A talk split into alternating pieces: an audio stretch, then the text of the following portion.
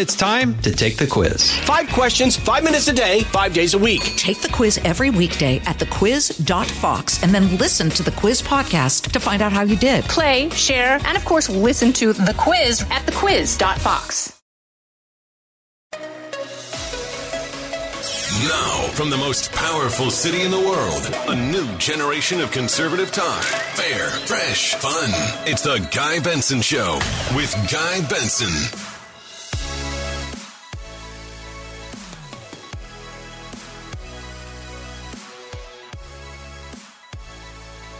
It is Thursday, May the 19th, 2022. I'm Guy Benson. This is the Guy Benson Show. Very happy to have you all here. I'm your host, Guy Benson, from 3 to 6 p.m. Eastern Time every single weekday. And if you can't listen as we air, we have a podcast for that. It is free of charge on demand.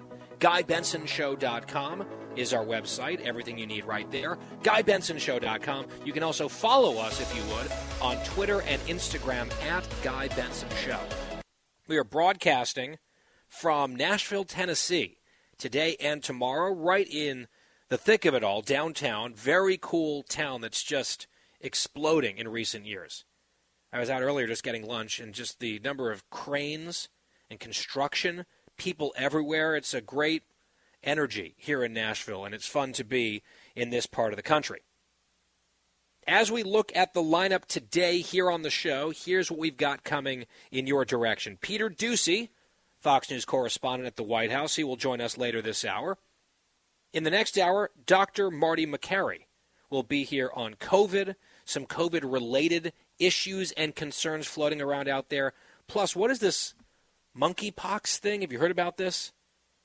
Is this something to actually be concerned about, or is this just the kind of hair trigger paranoia now that a lot of people have, given what we all just lived through for the last two years? We will put those questions to Dr. Makary. And in our last hour, we will catch up with Andy McCarthy, our Fox News colleague, also a former federal prosecutor. What is happening in that Michael Sussman trial involving the Durham investigation, the Clinton campaign, the Trump campaign and then presidency, all the Russia stuff. Some interesting developments already in court. And Andy will bring those to us and explain them, the context, etc. That is the game plan here today on the show. Now, I want to begin with a topic that we covered yesterday. And I had to bring all of you the very sad news that Nina Jankowicz and her Ministry of Truth are apparently going to be shown the door here by the Biden administration. Sweet Nina will not be leading up this panel, which has been indefinitely paused.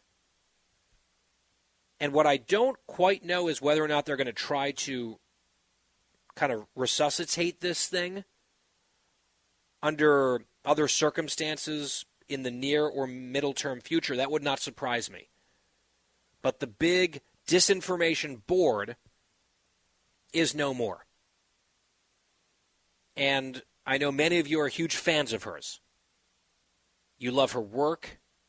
You love her performances. You love her creativity. You love her just even keeled, nonpartisan sanity.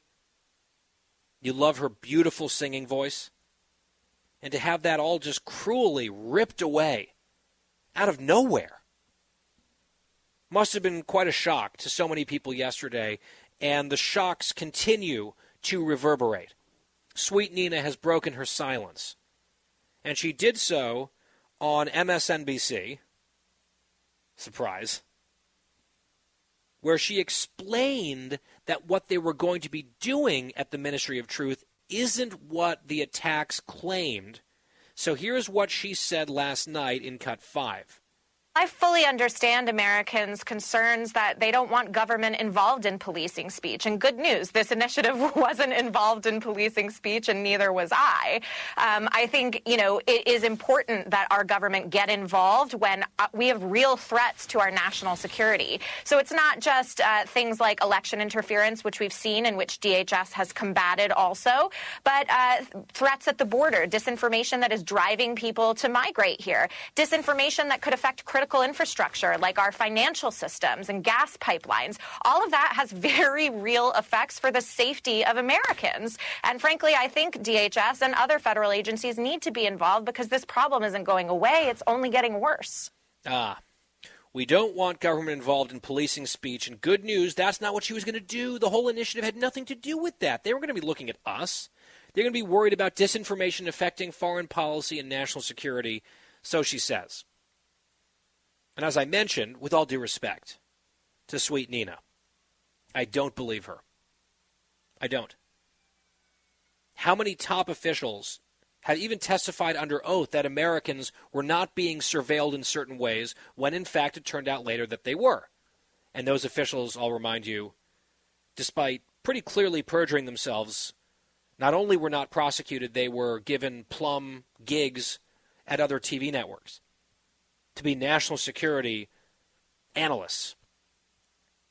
I believe several of those people actually signed on to the letter calling the Hunter Biden laptop Russian disinformation, which is what the Biden campaign wanted them to call it. So they leapt at that opportunity to repeat that actual misinformation, calling it Russian disinformation, which it was not. And guess who was on board with that whole push back then, right before the 2020 election? That's right, Sweet Nina. That was part of the misinformation and disinformation that she has shared and promoted in her career. We just had the White House saying, remember, even on a small thing about crack pipes in the safe smoking kits or whatever that were coming from organizations getting federal grants from the Biden administration, they lied about that. They had a categorical denial that was debunked by the Washington Free Beacon, so they had to tweak the denial this stuff all adds up.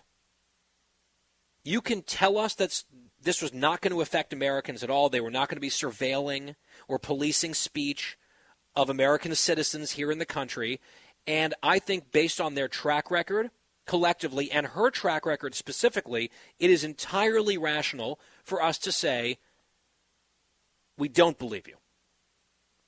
Remember, this is the woman who had said publicly that she feels like people's tweets should be edited by experts. If people tweet something that goes viral that has information that she deems to be incorrect, those tweets should be unilaterally edited, overridden by experts out there somewhere. That was something that she was fantasizing about in public. So, pardon me, Madame, for not simply taking you at your word about what the intention behind all of this was your credibility is not good. He went on to talk about how disappointing this whole episode has been and how it's just so unfair given her professionalism and her seriousness of purpose. Cut seven. It was really overwhelming, Chris. I mean, frankly, you know, I have prided myself over my career of being a really nuanced, uh, reasonable person. Again, as I said, I've yeah. I've briefed and advised both Republicans and Democrats. I admire some of the steps that the Trump administration even took to combat disinformation, including Senator Rob Portman and his bills against deepfakes and you know funding the Global Engagement Center at the State Department. So to say that I'm just a partisan actor was was wildly out of context. And then beyond that, it wasn't just you know these mischaracterizations of, of my work, but it was death threats against my family. Over the last three weeks, I have maybe had one or two days I didn't report a violent threat, something like, we're coming for you and your family. Well, look, no one should make violent threats, period. I wonder if a bunch of right wingers who are disenchanted with Sweet Nina, if they had just found her address posted it on the internet, and then all gone to her house screaming F bombs into megaphones, would that be the type of engagement? The type of expression of passion that the White House, for example, would be defending? Because that seems to be their standard. when it comes to Supreme Court justices. So don't threaten people. It's vile, it's ugly, and those of us who live in the public spotlight to varying degrees experience it, including yours truly. I don't talk about it a lot, except it seems like when you get caught doing something on the left, when you are involved in something that people object to, the go to move seems to be some bad people are now threatening me. Well, guess what? Bad people threaten basically all of us. That is not an excuse. It should not happen. But I'm more interested in the beginning part of that answer that we just heard together.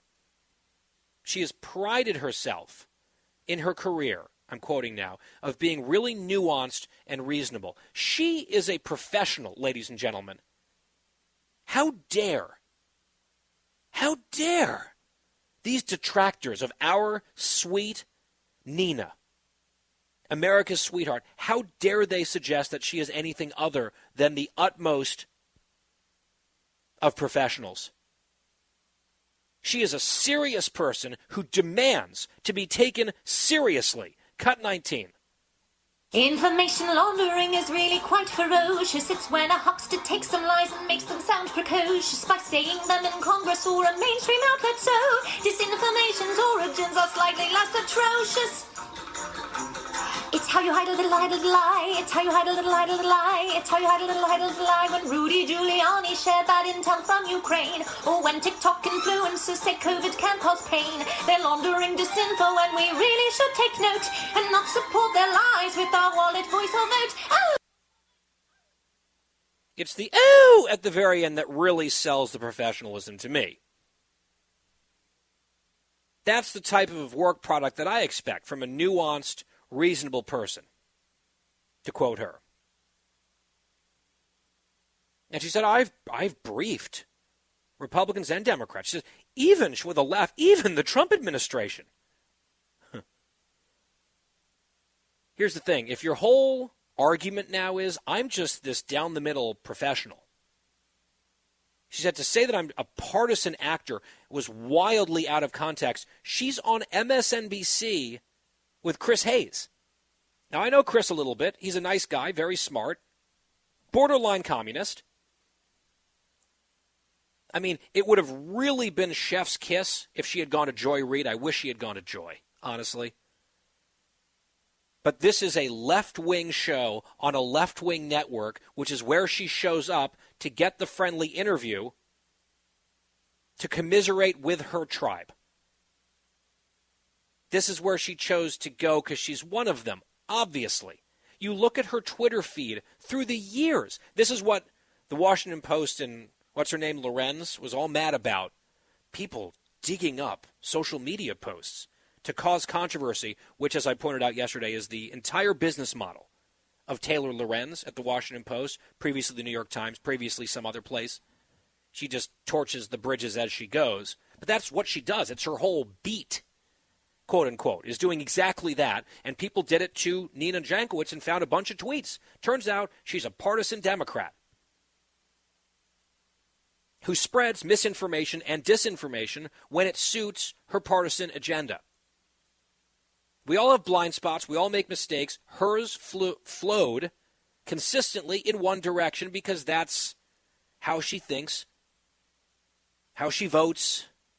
Obviously.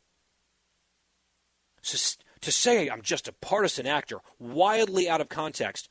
Oh, really? Is it wildly out of context to quote verbatim these tweets from Sweet Nina? 2016, I joined 100 plus Dems and Michelle Kwan to make calls for at Hillary Clinton tonight in Virginia. Hashtag I'm with her. Hashtag stronger together. Here's another one from the home stretch of that campaign 2016. Reminder America is already great. Hashtag stronger together. Hashtag I'm with her. How could any of these disinfo peddlers look at all of her body of work and conclude that she is perhaps not a serious, nuanced, scrupulously nonpartisan actor? How could we? How dare we? There's a thread from Santi Ruiz who also looked into her work in this space, in the disinformation combating space. And he writes this Other disinformation professionals thought Jankowicz was a rube and said so publicly. In a fine tooth analysis for the Bulwark, actual EU diplomatic professional Monica Richter broke down claims in Jankowicz's book on Russian disinformation. The piece is worth reading in full. Jankowicz consistently gets basic facts wrong, not just out of laziness, but because two out of her seven interview sources are themselves actual Russian disinformation. Jankowicz has a track record of being suckered by false, debunked claims about disinformation that Hunter Biden's laptop was a Russian plant or that the Trump, quote, P tape was real. None of this made its way into the Washington Post piece, of course. And Lorenz, the writer of that piece, has a track record of false claims. So Sweet Nina is out. She can't believe it. She's getting such a raw deal. She's just a nuanced, reasonable, nonpartisan professional. As her record clearly states and clearly demonstrates, according to her, the person who apparently has just an unfailing nose for misinformation. Uh huh. Uh huh. oh, good night again, sweet Nina. Maybe you'll give another interview. I'm holding out for joy. We'll see. We'll take a break. We'll come right back. Just getting started. It's Thursday on The Guy Benson Show. Guy Benson will be right back. Hey, folks, it's your man, Keyshawn Johnson, here to talk about Angie, formerly known as Angie's List, your go to home services. Marketplace for getting all your jobs done well. Now, you might be wondering, what exactly is Angie? Well, let me tell you, it's the nation's largest home services marketplace, connecting over 150 million homeowners with skilled professionals to tackle any project, big or small. As a homeowner myself, I always have things I want to work on for my house, whether it's general home renovations or fun projects like putting in a pool. With over 200,000 pros in their network, Angie makes it a breeze to research, compare, and hire pros, ensuring every job is done well. Whether you're fixing a leaky faucet or planning a full kitchen renovation, Angie's got your back. And get this, folks. Angie's pros aren't just any old contractors. They're your neighbors, often running small businesses right in your community. Plus, they've been rated and reviewed by others in your area. So you know you're getting quality service. So why stress over home projects when you can turn to Angie? From finding the best price to scheduling a pro at your convenience, Angie's got you covered every step of the way. So get started today at Angie.com. That's Angie.com or download the app today to get started on getting all your jobs done. That's Angie, your trusted ally in home services. I'm Guy Benson. I want to give you a quick update out of Pennsylvania in that Senate primary on the Republican side, and the update is sort of that there isn't one. So there have been some votes being counted, and last I saw, I've been checking pretty religiously some of the people who are following this on a granular level. McCormick and his campaign have eaten into the already very small lead that Dr. Oz had late, late, late on election night, early the next morning. And there are still lots of votes to be counted, tens of thousands of votes to be counted. It seems like the fact that they are mail ballots or absentee ballots could favor McCormick, and they are from favorable areas to McCormick. But again, that's just conjecture. That's just sort of projections based on crude math. Things could break differently. Oz could hang on. He could pad his lead. The lead could disappear. We don't know. It's guesswork. I saw that Dave Wasserman, who's really smart on this stuff, he believes that the final margin, once all of this counting happens, will be less than 1,000 votes in either direction. Either one could end up ahead. He thinks maybe slightly more likely it would be Oz, but it will certainly fall within the recount threshold of 0.5% of a difference. That's going to happen. So there's going to be a recount. But I think it's just, I'm sorry, I think it is unacceptable that in the United States of America, the most advanced nation in the world, we are on a Thursday after a Tuesday election, late in the day on Thursday, and we still don't even have the initial count of who would be the initial winner before the recount starts. That system in Pennsylvania, and it's even worse in New York and California and elsewhere, it's just it's not acceptable. It does not work. It undermines faith in the outcome and the results. People need to adopt the Florida model. I'm going to keep saying it. We'll take a break. We'll come right back with Peter Doocy. Out of the gates and ready to go. Hey, it's Hutton Withrow. Hot Mike is here on the Outkick Network. We've got your afternoon covered with the latest sports discussion, and it's available wherever you find your audio. Daily analysis and news. He is hot. I am Mike. Actually, my name is Chad. His name is Jonathan, but you get the picture. We're going to bring it every single day. Whatever you want to call us, we'll respond to. We just want you to respond to what we're dishing out every day. And while you're here, we hope you subscribe to the podcast, like, subscribe, and share. You're listening to a new generation of talk. Guy Benson. GuyBensonShow.com is our website. The podcast is free every day here on the program, which airs between 3 and 6 p.m. Eastern, nationwide, and around the world. And it's good that it's around the world. You can listen wherever you are, even very far flung parts of our globe, which is why I'm sure our next guest has just been listening to the opening monologue on his phone from Seoul, South Korea. Peter Doocy, Fox News Channel's White House correspondent, joins us now. Peter, welcome back to the show. And what time is it over there? Early, early morning? Happy Friday, actually, from Seoul, guy. It's uh, 4.30 in the morning here tomorrow, Friday. Wow. Well, we're talking to you from the future, which is very exciting.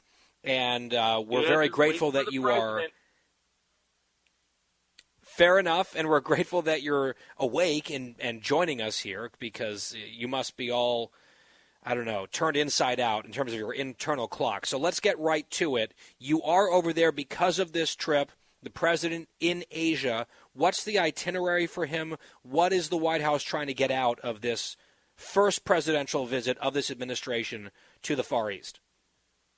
Well, they have been emphasizing uh, the the strength of our partnerships with countries in Asia that are not China, and so they want to get the leaders of South Korea, Japan, and Australia together to present a united front against Australia or towards Australia. But uh, yesterday, right before we left, Jake Sullivan, the national security advisor, was teasing that there might be intel about a North Korean nuclear test or a North Korean ballistic missile, uh, hypersonic or ballistic missile test uh, while the president is here. And if that happens, that's going to be the story. So they can talk all they want about China and about economic ties, but if North Korea starts launching stuff off 30 miles away, then that's all that anybody's going to want to talk about. Yeah, and since they're in that Pacific Rim region, I believe there are Australian elections coming up. That's a very angry electorate down there, so I think the Conservatives might be in some trouble. But I guess they'll be represented at some of these summits. Is there any talk about Taiwan and, and what the posture of the president might be toward Taiwan on this trip? If that's the signal that he's trying to send about, you know, a, a buttress against China or a hedge against China, do the Taiwanese play into this, or is that too much of a hot potato? I it seems like it might be too much of a hot potato so far, although we do expect to get some more details from uh, the president's plane. They're going to do a press briefing on there with those reporters uh, any minute now. I, it's interesting, though, that you brought up the Australian elections. I, they came all this way to have a meeting with the Australians as a quarter of the, the so called Quad. And uh, because of those elections, it's possible that there might not be a representative here. Like they might not know who to send, or they might not have the right, Right. person to send. And the White House, the White House knows it.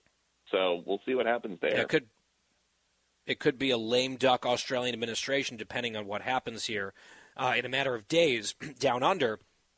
Peter, staying on the foreign policy front, the president was at the White House earlier, back in this neck of the woods in Washington, D.C., although I'm doing the show from Nashville, I'm a lot closer to D.C. than you are right now.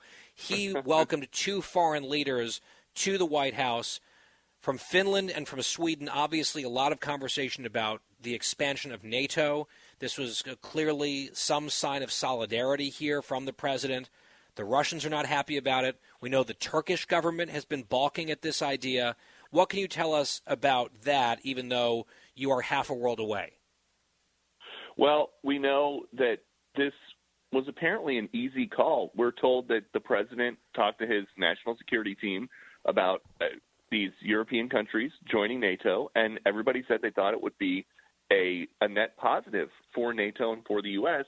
But what's so notable is that Ukraine was asking to get into NATO a couple months ago, and we've been pumping them full of weapons and cash. Uh, another 40 billion. Uh, the White House wants to get over there as fast as possible. Uh, yeah, pass the Senate with today. all that money. Yeah, but we we trust them with all that money uh, and the firepower, but we don't trust them to be a part of NATO. And so I, I think that is an overlooked storyline that they're going to have to somehow resolve that. Meanwhile, Peter, on the home front, you've been asking some questions at the briefings this week. There's a brand new press secretary, Ms. Jean Pierre, and we played on this show your exchange with her about a very simple question about whether or not raising taxes or how raising taxes on corporations, which is what they say they want to do, would bring down costs for American consumers. How would that help the inflation problem? And I still cannot make heads or tails out of any part of her answer. I wonder if she sort of turned to the wrong tab in the binder. She was reading stuff to you that that had nothing to do with the question. Uh, have you gotten any more detail on an actual responsive reply to what you were asking, or is is that the White House position, whatever that was? No, that's the White House position, and I, I would say it was a simple question, but it was also Karine's first day at the yep. mic, and so I'm sure that that was just a first day thing, and that uh, we we will get a straight answer about inflation at some point because uh, it doesn't look like it's going away anytime soon. No, there might have been some some jitters there, and I made that point on the air. In fairness to her, day one, big job. She's been the deputy for a while. She has briefed before. She's not a total newbie to all of this, but you know the, the pressure and all of that. Still, I just don't know. So I've, I've I'll concede those points. On the other hand, the number one issue in the country is inflation, and it's not like you were throwing a fastball there, right? It was a very easy question to at least anticipate, you would think. Like, hey, we want to do this thing, policy wise, that a lot of economists believe would actually make the problem worse. How can we justify doing that in the age of inflation? You know, what's the what's the excuse or what's the explanation, whatever word you want to use. And it was not like a slow lob over the plate, but it wasn't, you know, too much zip on that pitch from you and it was like she had never held a baseball bat, to continue this tortured analogy. Uh, maybe that was just because it was her first day here, but I just don't know how you take that job in the moment that we're in and be like, oh my gosh, this question from Fox News about inflation. Let me read some talking points about collective bargaining and climate change. What? Yeah, I, I don't know. And uh, I think they were expecting a lot more questions about things that they wanted to talk about, like the president's trip here. The president, uh, when I was asking her that, was on his way to Buffalo. Those are the things I think that they were wanting to talk about. Um, they don't want to talk about inflation because it's a it's a killer for them, and it's the one thing that in an election year the president is making his top priority. Uh, but they're if the president is going to say my number one domestic priority is combating inflation, then they're going to just have to explain. Uh, uh, there, there's a there's a and then uh, uh-huh. from White House officials, and we just haven't gotten well, that yet. Right, because you can't say my top priority. I guess you can. It just doesn't really persuade anyone. You can't say, "Oh, our top priority, my top priority, the president's top priority is inflation. We got to lick inflation. This is really bad for Americans." And part of our solutions are to raise the cost of doing business on employers and corporations, which pass down those costs to consumers. That's what they always do. Consumers can least afford that these days. So raising taxes on job creators and raising the cost of doing business, that's part of the plan. And another part of the plan is to spend trillions more in new federal spending. These are contradictory to the stated goal. And getting questions about that, first of all, they should be getting a lot more of those questions and not just from you, but it should at least be something that they might anticipate coming from someone like you. And uh, I guess, at least on Monday, that was not terribly anticipated. Then we've got the gas prices issue, which is not unrelated, obviously. You were quoting some of these studies about thousands of dollars now for the average family going out the door to pay for gas on an annual basis. JP Morgan estimating that gas prices could surpass $6 a gallon nationwide by August. For the first time ever, it's above $4 a gallon in all 50 states as of today. Uh, there are places in the country where gas stations are running out of fuel. Some areas are preparing for up to $10 a gallon potentially. I mean, this is such a huge problem. It's not easily fixable by anyone, not any president, although I would argue they're making things worse needlessly and have been for a while. But when you were asking the White House about this exact topic as well, where do people go to get that money? How do they dig themselves out of this hole? I'm not really sure we heard much of an answer that was compelling or substantive there either. No, and uh, the number, the new number from that Yardeni research group is five thousand dollars per year on average for gas. That is up from twenty eight hundred last year, and so uh, people aren't making an extra five thousand or an extra three thousand bucks, whatever it is, twenty five hundred bucks. And when everything else costs more, uh, people are going to continue to look to the White House because this president says he's, you know, more concerned with the middle class than Wall Street and billionaires. And uh, the middle class are the one, it, you know, you hear about people saying, oh, well, inflation is a regressive tax. What does that mean? Well, it hurts people that need to buy gas every day. And uh, maybe it's just not breaking through at the White House. I know not a lot, not everybody that works at the White House drives, so they might uh, maybe no, just hop on the bike. Not, yeah. uh, or you know, they've emphasized well. Uh, we want a green future. We're going to make the whole federal fleet green. So buy an electric car. Uh, just do it now, quick. Gas is gas is a lot. Uh, but if people don't, if people have so much less money because they need to buy like chicken for their family, uh, they're not going to rush out to buy an electric car. And also, electricity costs money too, and sometimes those rates explode and skyrocket. That was, in fact, a stated goal of Barack Obama when he was running for president, was to skyrocket electricity rates to wean us off of coal. I mean, this is all part of a bigger tapestry of policy direction, ideological goals, and part of the problem that they're running into at the White House is they and their allies have said things out loud about what they want to do in transforming the economy and the climate that are very problematic when it comes to average people just trying to make through their day and pay you know money for basic necessities and those two things are colliding in a way that politically I think is pretty perilous for the Democrats. One more policy question that has been asked a lot of the White House recently, the shortage on baby formula. You know the president now says that he's going to invoke what the the some defense production act or whatever the whatever the terminology yeah. is here what's what's the white house it seems like they're constantly playing catch up on stuff they said, oh, no, no, we've been on this for months, but if that's the case, what are the results say about that? The results would not be great if they've been on this for months. They might just be saying that because they've been caught flat footed. What is the White House at least saying that they're doing to try to alleviate that concern? Well, in addition to using the Defense Production Act, they are trying to cut some red tape to get formula, which is so regulated, uh, from overseas into the states, and they're trying to figure out how to make it so that uh, the ingredients get to factories here, so that it can be made, but uh, in the U.S. But it's still going to take like six weeks with all that.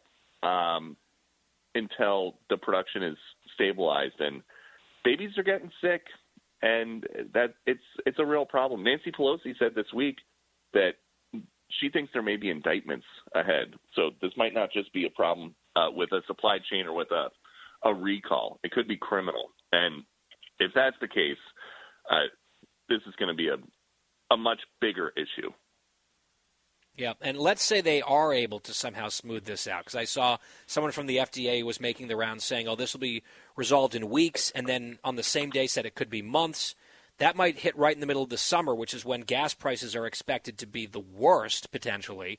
So it's just sort of like you know one, it's like whack a mole for these guys, and it hasn't been going terribly well for them. Finally, Peter, a totally unrelated. I did enjoy your social media post. You came out of hibernation on Twitter to post, and you also did it on Instagram elsewhere, the photo, the sort of the farewell frenemy photo of you and Jen Psaki on her last day. And I posted it, I retweeted it. I thought it was sort of a nice, classy move, and sort of like, you know, you're both showing that you can remain respectful and have something of a friendly relationship despite, you know, all the theatrics and the outside, you know, commentary, etc. The response that I got from a ton of people is, is Doocy seven feet tall or is she three feet tall? What's going on there? Because I've met both of you, and that photo sort of warped my brain a little bit. It was like that Jimmy and Rosalynn Carter photo from a while back. If you remember that, I was like, what is happening here? Uh, you know, it's funny about that post. The first thing that I heard about it was from my mom, and she said, uh, "Peter, Guy Benson commented on your Instagram." Oh, I'll have to check that out. Um, I, so I'm like six five, and Jen is about five foot. So I'm a little above average height, and uh, she is a little, uh, probably. Uh, well, yeah, uh, and she's about five feet tall, and so uh, there is a there is a significant height difference, There but you is. never see it because she's always when we have been seen seen together, and I think that's the first photo that just like that's the first time that she and I have stood and posed for a photo together, um, just the two of us. And so, uh, yeah, there you have it. Uh, when she Yeah. is not on a platform and I'm not sitting down, that's what it looks like. Right, a, if I'm doing my math correct, a 17 inch difference there is significant. Uh, I saw also maybe like the angle may have exacerbated the, the perception of the uh, difference, but I think the the message of the photo is what matters, and I did enjoy it, and I did comment on your Instagram, and I'm glad that your mother uh, noticed and drew that to your attention. Peter, maybe get some sleep. I don't know what your schedule is like over there in Seoul. He's in South Korea covering the president's trip forthcoming uh, to the Pacific Rim and the Far East. And Peter, stay safe out there, and we will talk to you when you're back DC side. Yes, sir. All right. Thanks, guy. That's Peter Doocy, Fox News Channel's White House correspondent, joining us live from South Korea. We will step aside and come right back. It is The Guy Benson Show. Fresh conservative talk. Guy Benson Show.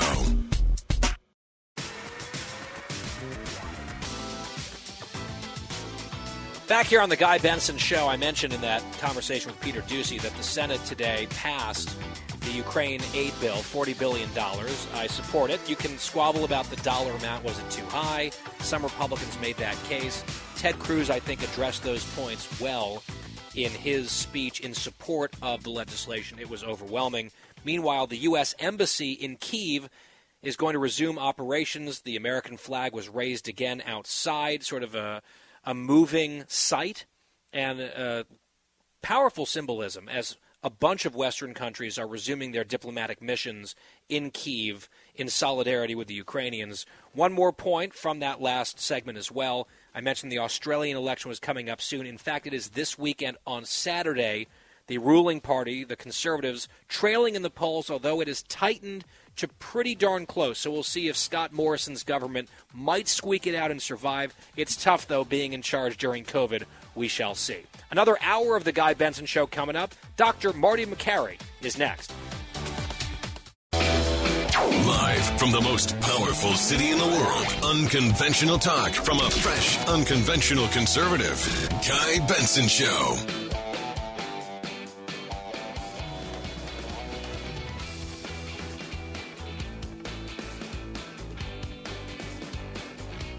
From Nashville, Tennessee, Nash Vegas. I'm Guy Benson. Excited to be here and with all of you every weekday, regardless of where we're broadcasting from, wherever you're listening from. We are grateful. 3 to 6 p.m. Eastern, Monday through Friday. And the podcast is free all of those days, plus bonus Benson on the weekends. GuyBensonShow.com. That's our website, GuyBensonShow.com, at Guy Benson Show, Twitter and Instagram. All that is free, of course. All this great content, no charge to you. As we begin our middle hour, a Fox News alert. The sell off on Wall Street continues. The Dow closing down 236 points today. That's on top of the huge sell off yesterday. So it's been a rough, rough week up in New York. Dow ending today at 31,253. With us now is Dr. Marty Makary, Fox News contributor, surgeon, and professor of health policy at Johns Hopkins and that university's School of Public Health. He's author of the book The Price We Pay What Broke American Healthcare at Marty Makary on Twitter. And, Doctor, welcome back. Good to be with you, Guy. I want to start not on COVID, but on this monkeypox thing like what is this? I've seen headlines about it. I've seen some of the images, which are pretty gnarly and nasty looking. I think Americans are like, here we go again, something gross and sort of exotic and scary. What can you tell us in terms of the basics of monkeypox? How nervous should people be? well, we've all got raw memories, and nobody wants to hear about another infectious disease. But the good news is, and I'll say this is sort of the headline I'd want people to know is that monkeypox is not a very contagious infection at all. Matter of fact, human to human transmission is extremely difficult, and there have been sporadic cases really since 1958 when it was first described in the Dominican Republic. There was a bit of a outbreak, if you will, in Nigeria in 2017 of 450 cases. We've got one in Massachusetts reported yesterday that we know of. Europe has reported a couple dozen cases and looking into some more. Some have not had travel outside of the UK, which is causing some to wonder maybe did it start there. But it's a two to four week flu like illness condition where you get bumps on your skin, and that's characteristic of pox like infections. Again, does not spread readily or easily among humans. So I had read that we actually had a monkeypox outbreak in the United States a number of years ago, and there were maybe a few dozen people who had it, and it kind of petered out. Is that right? Because this is I've heard of chickenpox, I've heard of smallpox. This one I, I guess I hadn't heard of. It's believed that it has been in circulation a while, and maybe even back in the day before the smallpox vaccine that it was in uh, pretty a lot of circulation, but that the smallpox vaccine has cross immunity to this, and that's really sort of suppressed it out there in the world. Now, people of a certain age would have a smallpox vaccine, yes, but younger people might not. I got chickenpox when I was younger. I'm just sort of trying to figure out if you're under a certain age in the United States, do you have any immunity against something like monkeypox, or not really? Are there vaccines out there that people could, if they're very nervous, they could rush out and get? Uh, I don't know of any available vaccine for it. Um, even before the advent of the vaccine, the outbreaks have been very limited. You know, the, if you look at the history of influenza viruses, some of them are, you know, catastrophic and widespread, even pandemic levels. You look at the history of this monkeypox vaccine, monkeypox virus, you're talking about limited outbreaks where it has broken out. Okay, and if someone, you know, unfortunately for them, does find themselves with monkeypox, even though it's not terribly easily transmissible and relatively small pockets, whatever, if you end up with it, you said two to four weeks of flu-like symptoms and then these these markings on your body. Uh, is this a lethal disease? Uh, is this very likely to be survived even if you don't have any type of pre-existing immunity? And do those symptoms go away? Do the do the bumps and markings go away? What could people expect in the unlikely event it seems right now of contracting this virus? Well, I would say that um, we don't really know. Now, there's been a suggestion that in previous monkeypox outbreaks, up to one in 10 people have succumbed or died from that infection, which is not that dissimilar from smallpox. Yes, there have been cases, as you alluded to, in the United States. Some people think there were about 70 cases in the Midwest back in 2003. But I would say at this point, the characteristic is you've got the bumps on the skin and the flu like illness. If you just have flu like symptoms, chances are you have COVID or you've got one of the other many respiratory pathogens that are competing with COVID right now. And I would not be alarmed. But if you have these bumps on your skin, particularly if you're somewhere in central Massachusetts right now where this other case has been described, that's when you'd want to call a doctor. Okay. Now, on COVID, We've seen the headlines picking up again, health officials sounding the alarm, rising COVID infections, hospitalization, uh, hospitalizations rather starting to tick back up in certain parts of the country. How much of this is something that people need to be alarmed about? How much of this is just seasonality, where I guess, you know, it'll be the South getting hit soon. Right now it's the Northeast. And it seems like we're going to be maybe in these cycles forever or for you know an indefinite period of time i guess these are not mutually exclusive questions you can be concerned about cyclical seasonal flare-ups but what worries me is are we going to start putting back into place so-called mitigation steps that don't really help that much and are disruptive to people's lives to the lives of children to the economy and all this other stuff. Like, where do we stop freaking out over changes that may not be unexpected? I'm just trying to wrap my head around how to think about this. Well, the case numbers that we're seeing right now are part of what I believe will be the ebb and flow of this infection that will uh, cycle and with seasonality. It's got its own seasonality. You know, in the summer, that's when the South tends to get more affected. People move indoors with air conditioning, given the, the airborne nature of it. But I do have a similar concern that you suggested, Guy, and that is that people have one polar extreme or the other in terms of their approach to COVID, and that is completely freak out and try to achieve a zero COVID strategy, or they are completely in disregard of it and have no problems coughing or sneezing next to somebody at work, which is the pre COVID lifestyle we got to just use common sense, which means if look, if you're sick, stay home. If you've got symptoms and you need to be out there for some reason to pick up a prescription or do something essential, wear a high quality mask. The cloth masks don't do anything. And um, use common sense. Uh, if you look at the hospitalization numbers, they're not proportionally increasing to the case numbers. And remember, we may only be capturing one in 10 cases because of home testing. So mm-hmm. we're seeing waves of cases. You may have heard stories. Most people in Northern California right now know of somebody or they've gotten sick themselves. Maybe at 20% of that population, the virus is circulating in. That is what we may see in a bad flu, uh, common cold season. And that's what we should expect right now. When we see schools react, and this is in part because we've never evaluated the lockdowns scientifically, we've never done that appropriate evaluation of cloth masks and school closures and the downsides of locking down businesses. If we did that proper evaluation, we would see the harm in it. My uh, nephew is in public school in North Arlington. There's no sixth grade school graduation because of, you know, so-called COVID risk. The parents are not allowed to the play. They don't have the end of year picnic. So we're magnifying the mental health crisis that we know is worsening. And we talk about dealing with mental health like we need to mop up the floor while the spigot is still on.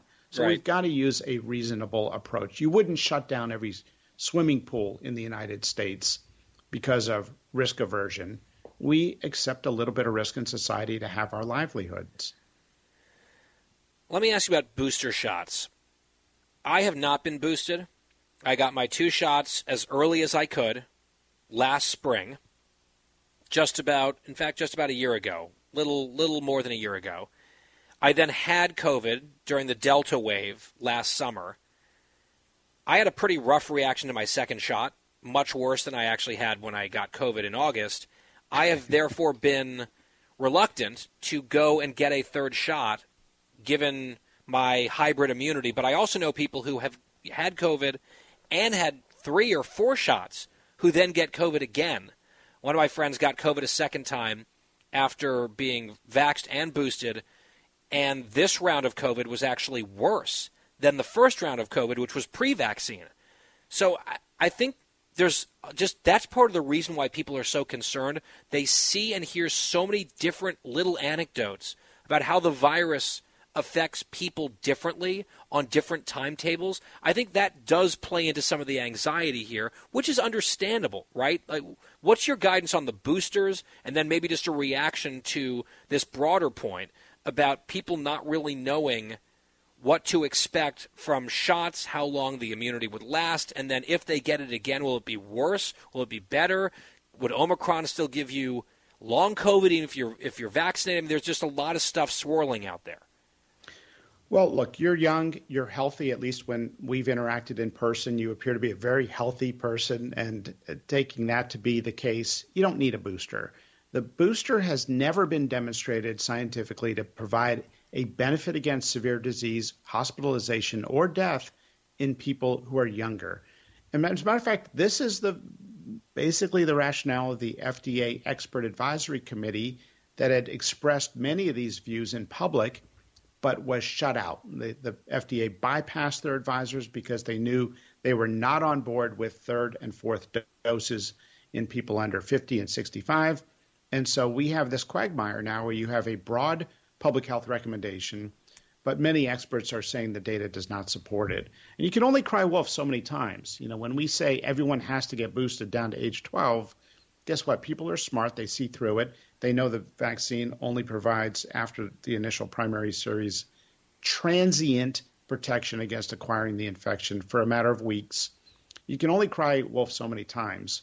And so I don't recommend the booster for healthy people under 65. And I think the FDA advisory committee would support that. The natural immunity is very effective, and ignoring that is still one of the inexplicable sins of public health officials.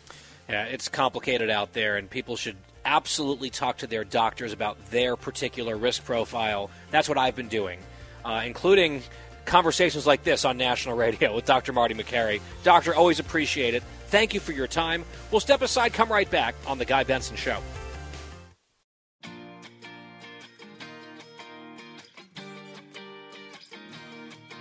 I'm Guy Benson. We are back here on The Guy Benson Show.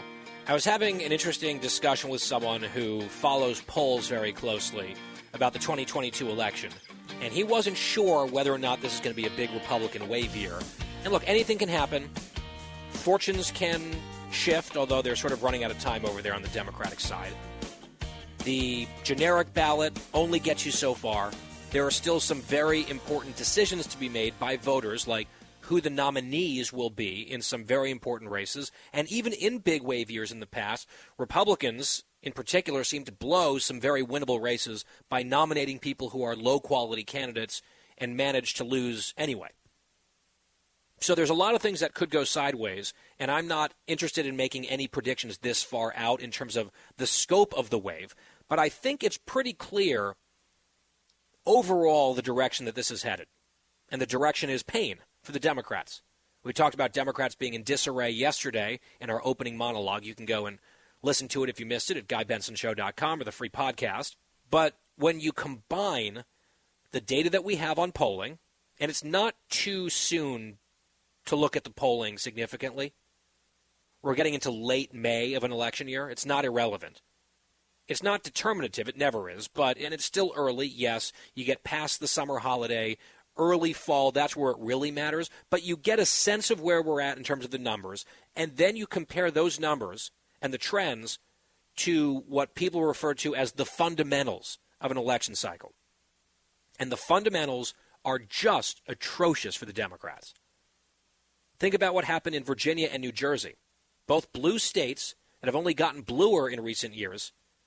Both of those states swung 12 to 13 points in the red direction last fall. In Virginia, that was enough for Republicans to sweep the state. In New Jersey, an even bluer place, Republicans made some gains, but they couldn't topple the governor, but they came awfully close, much closer than people were expecting. If you extrapolate what happened last year across the country, roughly speaking, and I would say the fundamentals have only gotten worse for the Democrats since last November, that would suggest it's going to be a very tough year for them. You look at the economy, you look at the satisfaction level of the country, you look at the issues that are driving the cycle, you look at history. And the first year of a new president, or the first midterm, I should say, of a new president, especially with the president's party completely in power, with the country pissed off and dissatisfied, all of this stuff lines up. All of the fundamentals plus the data are all pointed in the same direction, which is a red wave. How tall does the wave get? That, I think, is totally debatable. It could be a relatively small one where Republicans win back the House, not that impressively, but they do it, and the Senate doesn't flip, and governors are sort of a mixed bag. Is that plausible? Yes. Is it plausible that the thing builds into a tsunami and wipes out the Democrats and it's 2010 and 2014 combined? Yeah, that could also happen. Mitch McConnell, who's not an overstatement guy, says it's the worst polling he's ever seen for the Democrats in his career. And he's got a lot of inside stuff. But I think it is really hard to argue that this is not going to be something of a wave year based on all of the factors. And the data point that I think matters the most this far out, if we're looking at polling, is presidential approval. There was an NBC poll came out on Sunday that has Joe Biden at 39% approval. He was 16, 17 points underwater in that poll, with a majority disapproving. Here's a new one from NPR and Marist, almost identical 39% approve. 39.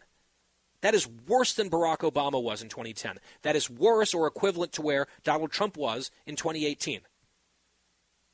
39% approval, 56% disapproval. He's underwater in the NPR Marist poll, PBS also on this, among men by 30 points.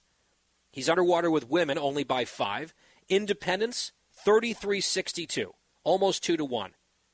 He's down by almost 20 points among parents. Young people are deeply dissatisfied, deeply alienated. I'm not sure they're going to rush out and vote Republican. They might just not rush out and vote at all. Suburbanites, he's underwater by 20 points. So, again, I don't know how many more flashing red lights you need towards a flashing red November, at least for now. As we continue to track it on The Guy Benson Show, we will be right back after this.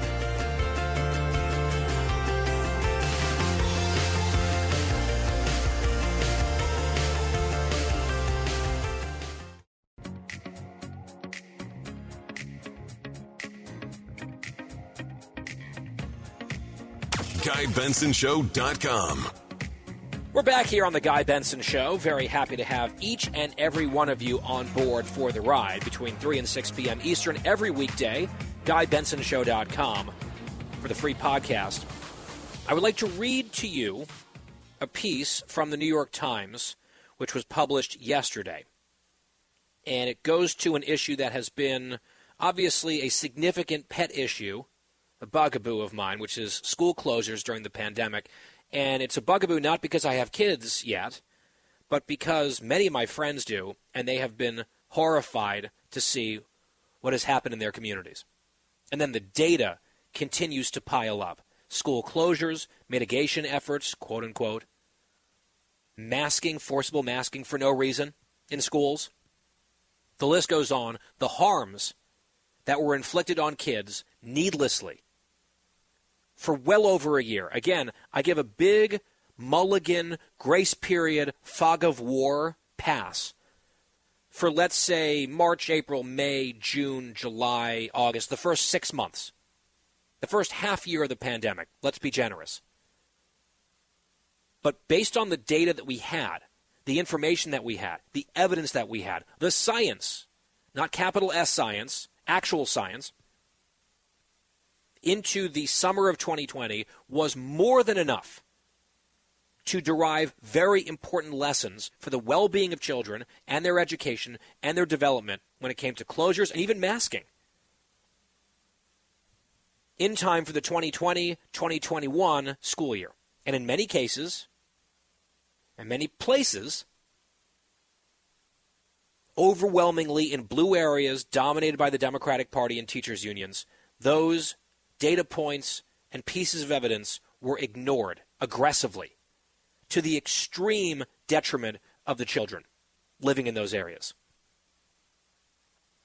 And I think some of that was just rank partisanship. Donald Trump said the school should open, so they decided, well, we're not going to do that because hashtag resist.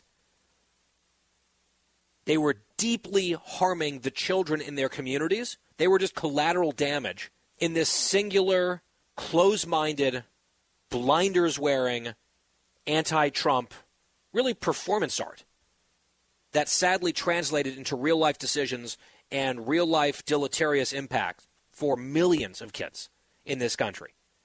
Then there was like the safetyism stuff, the politicized science, the teachers' unions actually exerting their control over the process of deriving science. We've learned that from leaked documents and emails. The teachers' union bosses altering the scientific guidelines of the CDC based on a political agenda, not based on the data. We've been through all of this. I'm just explaining, recapping why this has bothered me so much and continues to because some of the harms are still ongoing. The same mistakes are being either undertaken again, or they never stopped, or they are being contemplated again based on you know the latest uptick or surge in a community the bad anti science people with their terrible ideas come right back and raise their hands and say, oh, it's time to make the same mistakes again. And amazingly, those are the people who feel like they're the ones protecting kids in some cases, or at least that's what they try to claim. The opposite is true. So, with all that said, the New York Times story that I referenced a few minutes ago is entitled With Plunging Enrollment, a Seismic Hit to public schools. The pandemic has supercharged the decline in the nation's public school system in ways that experts say will not be easily reversed. So here's how the story begins. In New York City, the nation's largest school district, has lost some 50,000 students over the past two years. In Michigan, enrollment remains more than 50,000 below pre pandemic levels from big cities to the rural Upper Peninsula. They say that in suburban parts of the country, there have been some of these effects as well. They talk about California in the story. And, quote, since school funding is tied to enrollment, cities that have lost many students, including Denver, Albuquerque, Oakland, are now considering combining classrooms, laying off teachers, or shutting down entire schools. Isn't it interesting? And I'll just note, by the way, New York City, Michigan, California, Denver, Albuquerque, Oakland, these places have something in common. Let's see if you can figure out what that might be.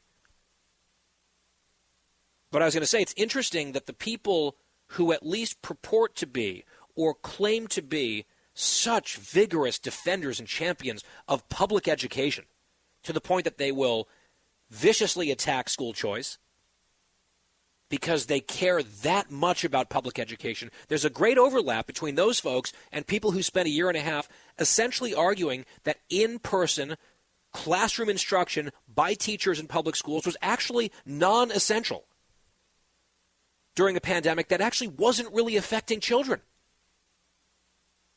Major overlap there in the Venn diagram. Altogether, the New York Times reports, America's public schools have lost at least 1.2 million students since 2020, according to a recently published national survey. State enrollment figures show no signs of a rebound to previous national levels anytime soon. So those are the trends 1.2 million gone. Kids out of public schools. A broad decline was already underway in the nation's public school system as rates of birth and immigration have fallen, particularly in cities. But the coronavirus crisis supercharged that drop in ways that experts say will not be easily reversed. I love this line. No overriding explanation has emerged yet for the widespread drop off. But experts, and thank God for them, point to two potential causes. You think? Let's start with number one. Some parents became so fed up with remote instruction or mask mandates that they started homeschooling their children or sending them to private or parochial schools that largely remained open during the pandemic. Huh.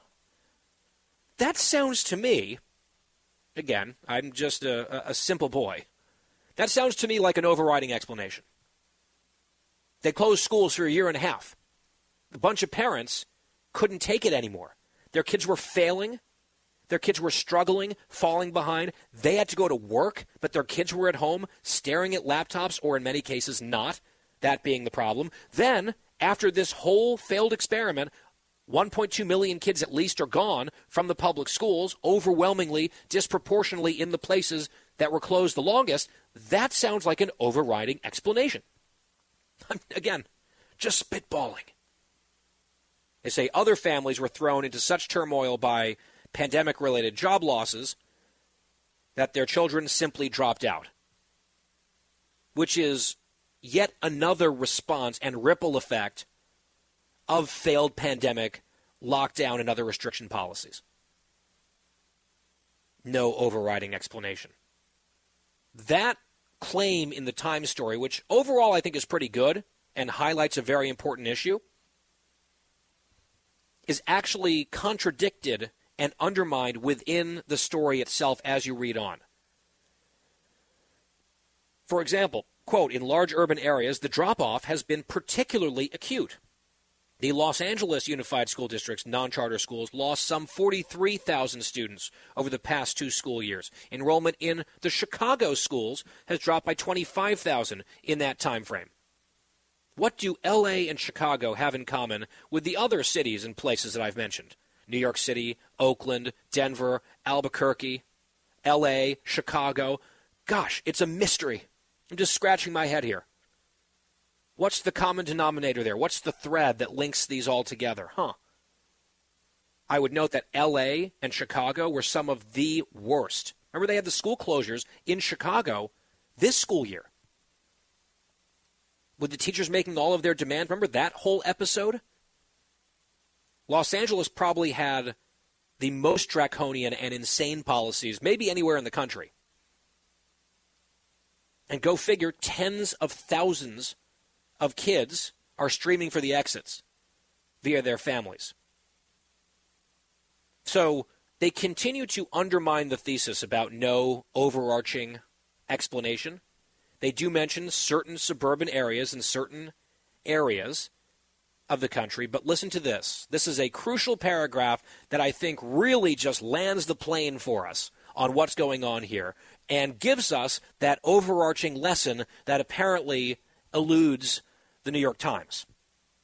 Quote In some states where schools eschewed remote instruction, Florida, for instance, enrollment has not only rebounded, but remains robust. An analysis by the American Enterprise Institute concluded last month that remote instruction was a major driver around the country, with enrollment falling most in districts most likely to have delayed their return to in person classrooms. The Times continues Private schools have also seen gains in enrollment. Federal headcounts have not yet been released, but both the National Association of Independent Schools and the National Catholic Educational Association have reported increases that total about 73,000 K 12 students during the past 2 years.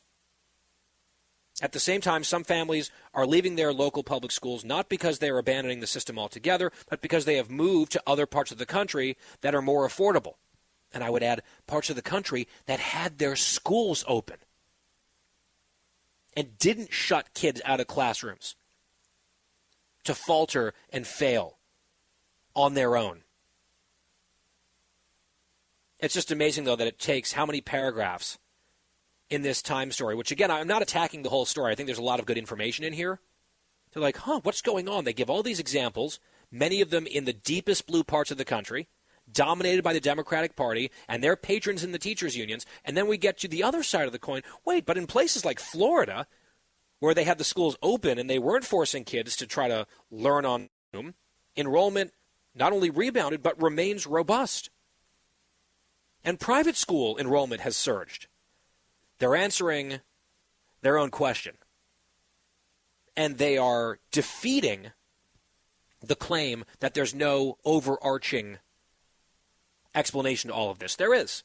It is screamingly obvious. It is staring all of us right in the face, and the evidence needed is sitting right here in the very same New York Times story. I'm not breaking any huge news to all of you. I just think it is very instructive, no pun intended, to look at the trajectories, look at the trends 1.2 million kids gone from public schools, where they're leaving from, and where this problem didn't play out. And the story is crystal clear. It's interesting. My best friend, Mary Catherine Ham, I co wrote End of Discussion, that book with her a few years ago. We talk basically every day. She testified before Congress this week. She was invited to a subcommittee talking about the pandemic and women falling behind. This was convened by the Democrats because they wanted some excuse to spend, wait for it, more money. I know that will come as a shock to correct some of the problems that they created with their own policies. And Mary Catherine was invited by the committee Republicans to give another perspective. And she was telling me how viscerally angry the Democrats got when, time after time after time, she brought up school closures and school policies as contributing to, in a major way, this exact problem. Mary Catherine being the mother of three young girls, two of whom are school age. She relentlessly brought this issue up, and the Democrats were like, move on. We want to talk about the future. I was like, like let's forget the massive cataclysmic policy failures driven by our party for the last two years that will have untold effects on millions of children for the rest of their lives. Let's move on to the next thing, which is us deciding to spend even more money on things given how much we've already screwed everything else up. If that sounds about right to you, same. By the way, one coda to all of this from the Wall Street Journal headline Billions in school COVID relief funds remain unspent. Of 122 billion in federal money set aside, this is from the Democrats' giant wasteful bill under Joe Biden the 93% unspent could be lost if not used by the deadline. To which I say, good. This was an insane slush fund. And a lot of the money that was allocated, as you might recall, for reopening schools, whereas a bunch of schools that got no federal money, they reopened anyway, safely, just fine, all over the country. This was a slush fund to areas rewarding them for getting it wrong and ignoring the science and a lot of the money wouldn't go out the door and wasn't scheduled to be allocated until the out years, having nothing to do, like 2024, 2023, 2026, nothing to do with COVID at all. So 93% of that slush fund apparently is unspent. I say claw it back immediately and maybe put that money toward the things that they say they're bankrupt on. Oh, testing and vaccines and treatments. We have no money. We're all out of money. Go take some of the money that hasn't been spent and redirect it.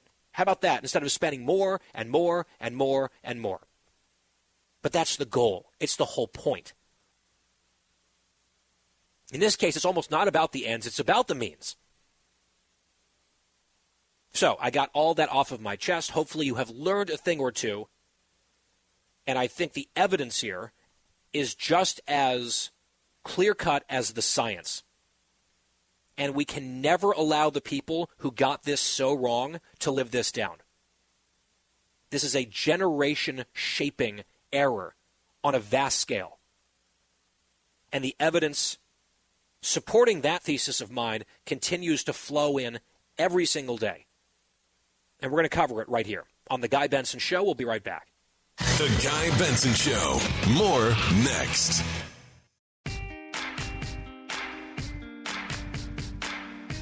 It's a Guy Benson Show Jim Crow on steroids Georgia voter suppression update. Back on the Guy Benson Show, here's the story. Georgia has seen record breaking turnout for early voting despite passing an election security law last year that critics panned as voter suppression. And of course, President Biden said it was worse than Jim Crow. Jim Crow on steroids. And yet, more than 539,000 Georgians have cast ballots in the primary as of Tuesday of this week, far outpacing the 182,000 plus at this point in the 2018 midterm cycle. I mean, that is just blowing those numbers out of the water. Jim Geraghty at National Review dug into the data a little bit and found that among black voters, supposedly the victims of this racist voter suppression, black voter turnout has more than tripled in the early voting compared to 2018. More than tripled. Are you paying attention, Coca Cola? Are you paying attention, Delta Airlines? Are you paying attention, Major League Baseball? All of whom bought into the left wing lie about what they were doing in Georgia. Here is a graphic on the screen from MSNBC. MSNBC today. Georgia primary sees record early turnout. Wow, go figure. It's almost as if the giant lie was completely, totally, laughably, embarrassingly wrong. Good for Brian Kemp, the governor down there, for standing up to all of this. He's got his primary next week. Looks like he's going to probably win in a blowout. The new Fox News poll has him up two to one over David Perdue. We'll see what happens next week. There's your voter suppression, Jim Crow on steroids 2.0 update, or whatever we're calling it, here on The Guy Benson Show. Our final hour coming up Andy McCarthy on the Durham probe and the Sussmann trial. That's straight ahead.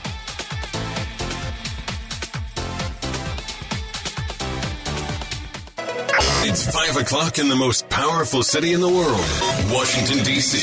It's time for the Guy Benson Show Happy Hour, sponsored by the Finnish Long Drink. Finland's most popular alcoholic beverage has come to America. Visit thelongdrink.com. And now, here's your host, Guy Benson.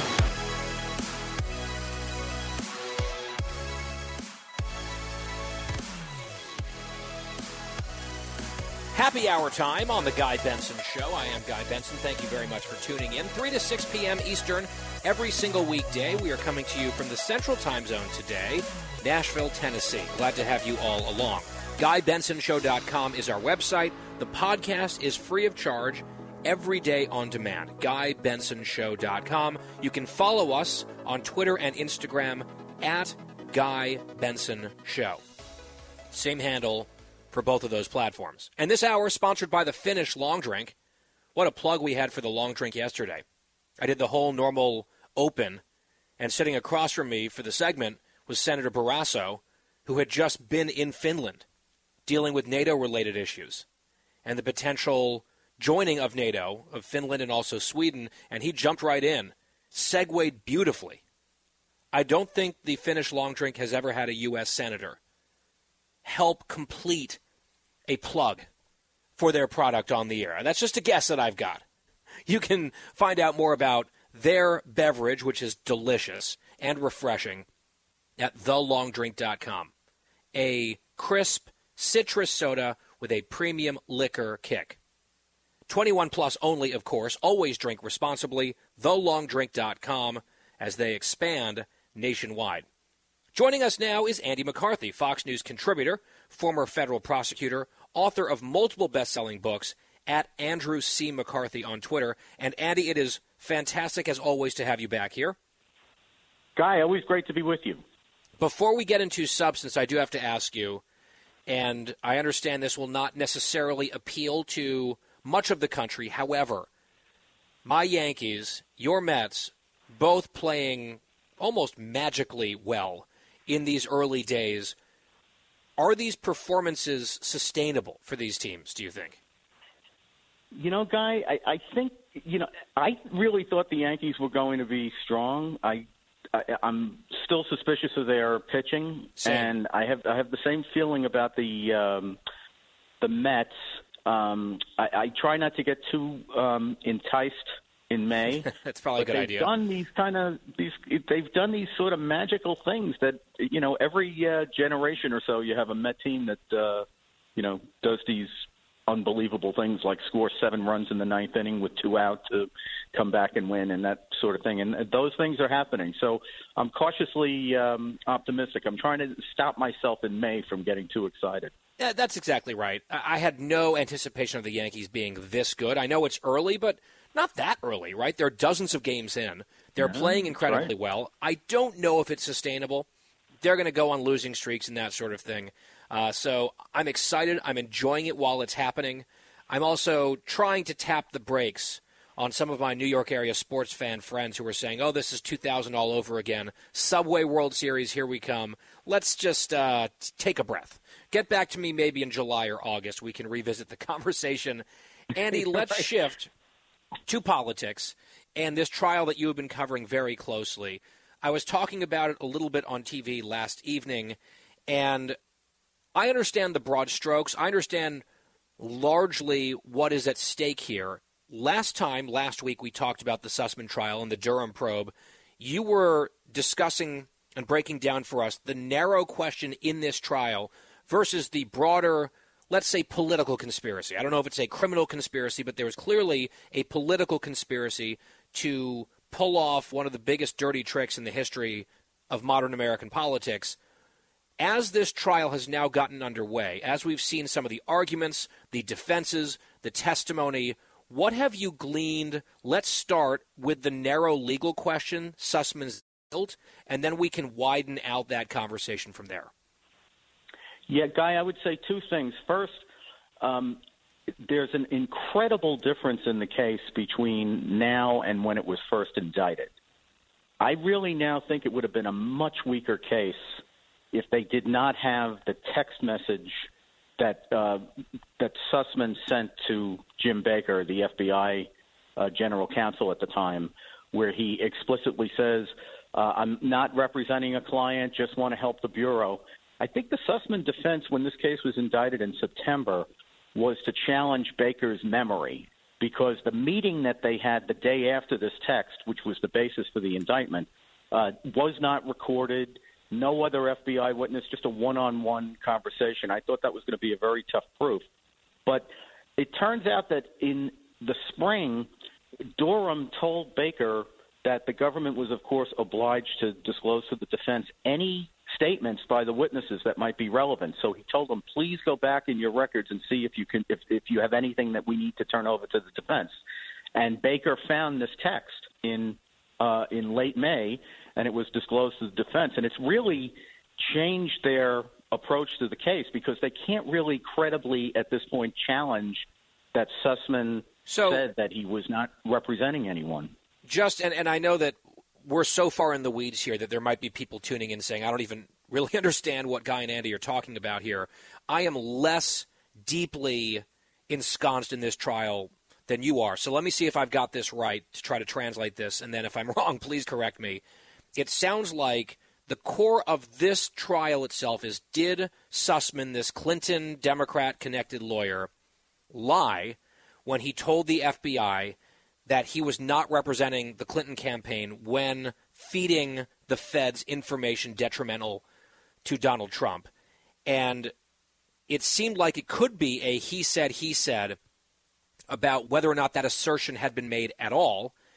But because of the discovery and unearthing of this text message, it's right there in black and white that this lawyer did unequivocally make that claim, a false claim, about whom he was representing or not representing while passing on the information to the FBI. Is all that correct so far? Yes, that's exactly right. Okay, so again, this is where my naivete comes in because you're a prosecutor. You spent many, many days, weeks, months of your life in courtrooms. I have not. How is that not just open and shut then? If you've got a text message of the guy lying to the FBI in print about the nature of the work that he was doing, and the trial is about whether or not he lied to the FBI about the nature of the work he was doing, it seems like that could be a one hour trial and we're done. Why is it not quite that simple? I think because they're trying to confuse the jury. They can't deny the statement now because it's, as you say, in black and white. So what they're trying to do is parse the statement uh, and parse the representation and what all that means.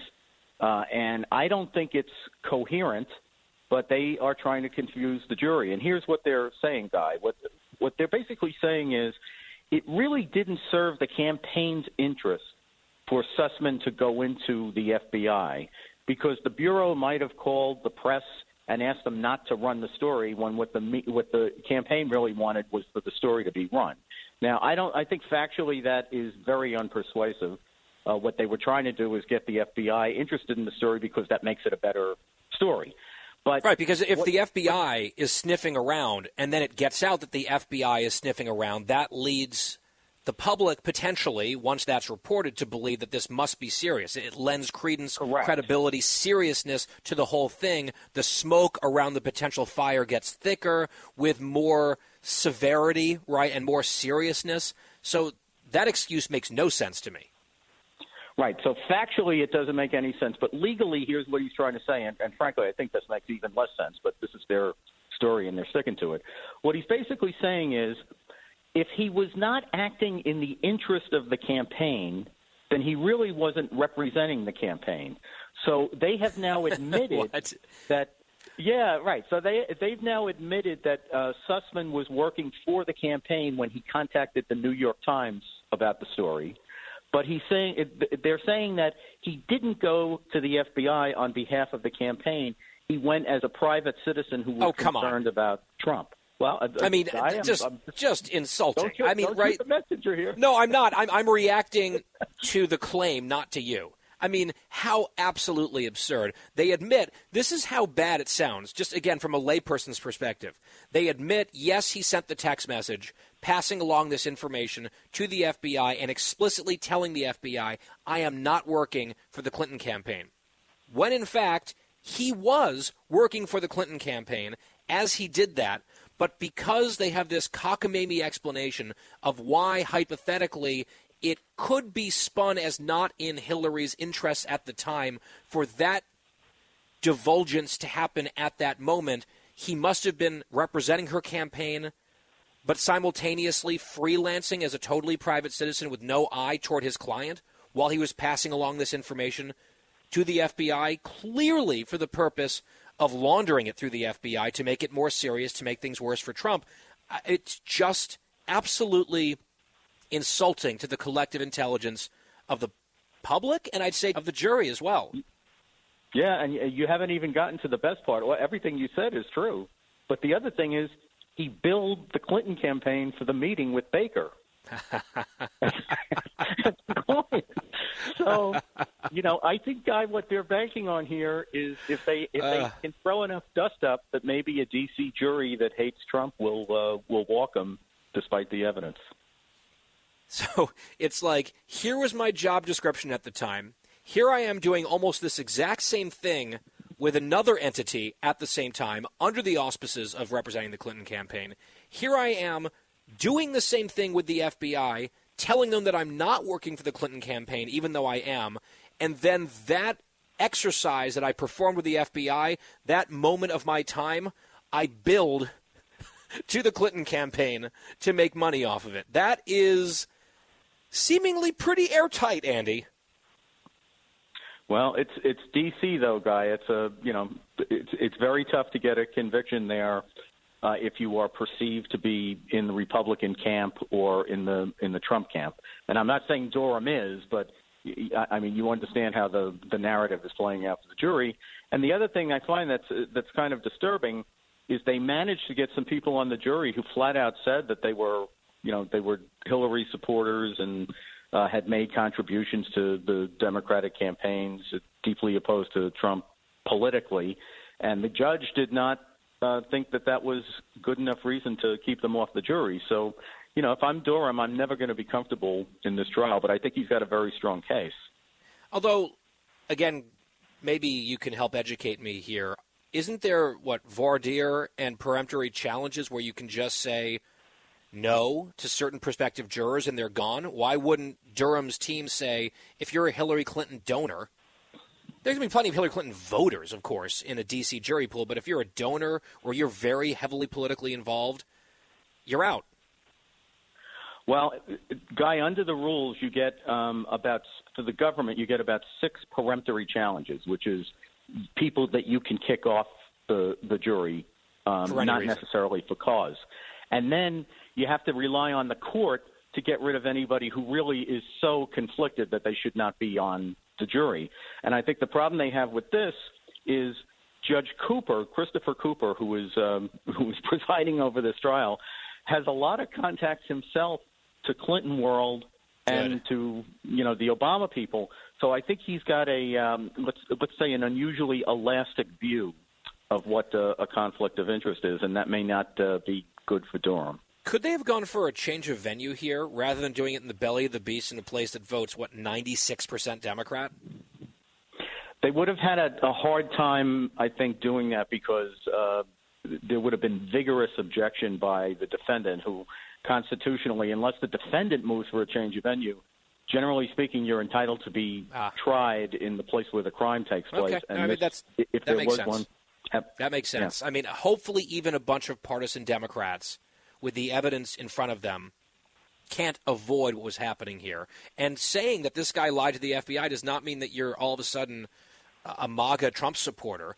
But the evidence is what it is. Andy, about a minute left. Let's zoom out. Where is this wider controversy headed now?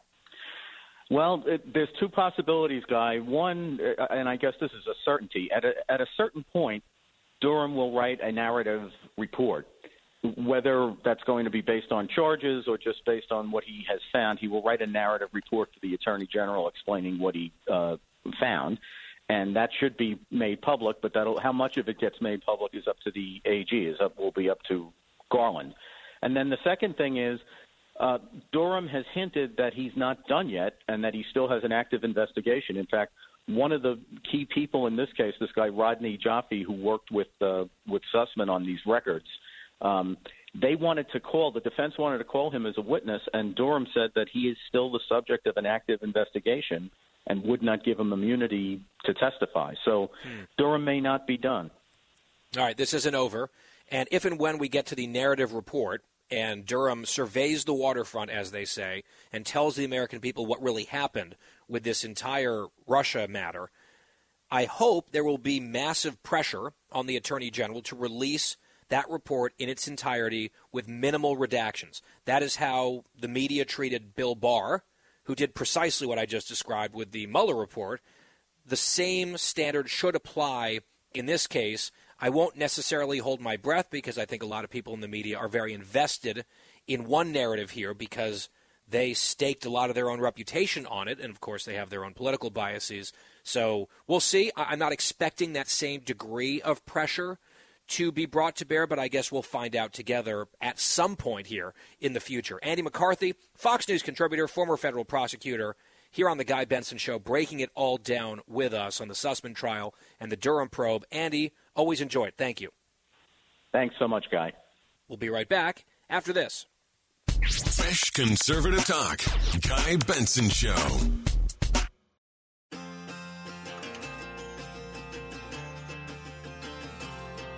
Guy Benson Show from Nashville today and tomorrow. I saw this tweet earlier.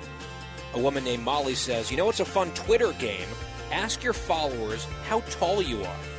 There are a ridiculous amount of people here that accurately predict height from vibes. So that sparked the thought in my mind that when I meet people in person, sometimes for the first time, at engagements, at events, who've seen me on television for years, not infrequently, I hear something along the lines of, Oh, you are taller than I thought. And I'm like, Do I read short on TV? Do people assume folks on TV are shorter? I don't really know how it works. So I posted on my personal Twitter feed a poll at Guy P. Benson. I said, okay, do you think I'm 5'8 to 5'10? That's option one. 5'11 is option two. Six foot zero, flat, is option three. Or somewhere 6'1 to 6'3. Those are the four options. And last time I checked, earlier in the afternoon, there were 2,000 some odd votes, and a near majority said 5'8 to 5'10. The second most popular answer was 5'11. And you add those two together, it's like a super majority, three out of four people voting assume that I am under six feet tall. Producer Christine, what would your guess slash vote be here? Six feet. Why? What would you guess? Uh, I would say six feet as well. Dan, Yeah, I'm a six footer with right there. I'm thinking that. you all have the advantage of spending a lot of time with me. However, correct. I am six feet zero inches. Bam. So sorry, America, you missed the mark. I guess what you see and perceive on TV is not always what it might appear. Six feet tall, ladies and gentlemen. That's a fact. On The Guy Benson Show, we'll be right back.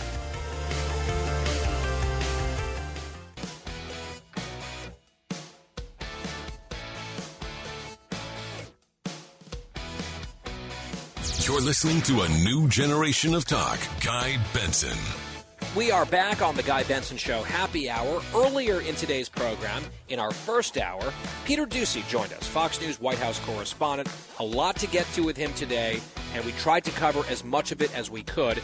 Here's a snippet of my back and forth with our colleague, Peter Doocy. You are over there because of this trip, the president in Asia. What's the itinerary for him? What is the White House trying to get out of this first presidential visit of this administration to the Far East? Well, they have been emphasizing uh, the the strength of our partnerships with countries in Asia that are not China, and so they want to get the leaders of South Korea, Japan, and Australia together to present a united front against Australia or towards Australia. But uh, yesterday, right before we left, Jake Sullivan, the national security advisor, was teasing that there might be intel about a North Korean nuclear test or a North Korean ballistic missile, uh, hypersonic or ballistic missile test uh, while the president is here. And if that happens, that's going to be the story. So they can talk all they want about China and about economic ties, but if North Korea starts launching stuff off 30 miles away, then that's all that anybody's going to want to talk about. Yeah, and since they're in that Pacific Rim region, I believe there are Australian elections coming up. That's a very angry electorate down there, so I think the Conservatives might be in some trouble. But I guess they'll be represented at some of these summits. Is there any talk about Taiwan and, and what the posture of the president might be toward Taiwan on this trip? If that's the signal that he's trying to send about, you know, a, a buttress against China or a hedge against China, do the Taiwanese play into this, or is that too much of a hot potato? I it seems like it might be too much of a hot potato so far, although we do expect to get some more details from uh, the president's plane. They're going to do a press briefing on there with those reporters uh, any minute now. I, it's interesting, though, that you brought up the Australian elections.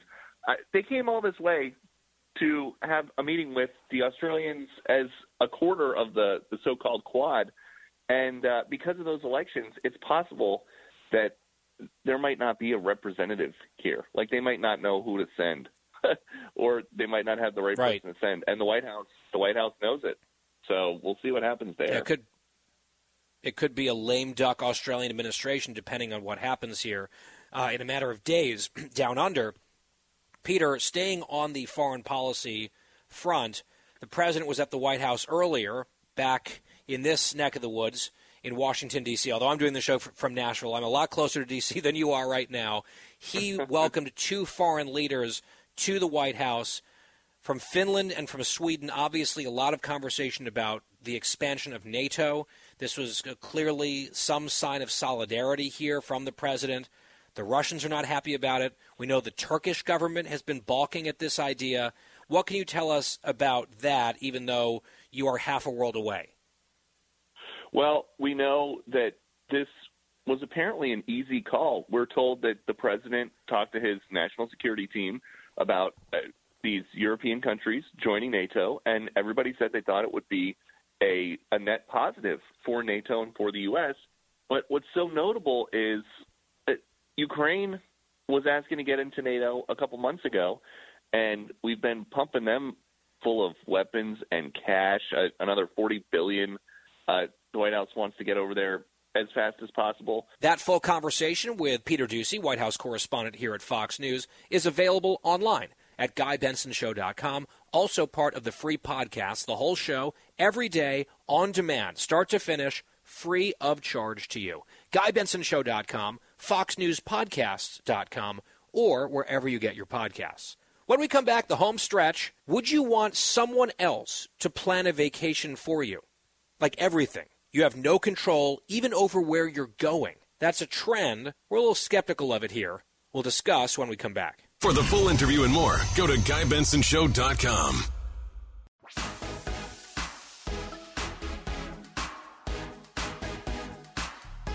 Home stretch on the Guy Benson Show. Glad to have you all here. GuyBensonShow.com. Podcast free every day. I'm also going to mention this as we do somewhat regularly, our social media handle. Way you can follow us on Twitter and on Instagram. It's at Guy Benson Show. I sometimes cite my own tweets. Those are on my personal account, at Guy P. Benson. You're welcome to follow me there. But the show account is at Guy Benson Show, and we are tantalizingly close on Twitter to 10,000 followers just for the show, as the show itself continues to grow as well. Last I checked, earlier this afternoon, we were, I believe, 21 followers shy of 10,000. And that number may have closed a little bit over the course of the program.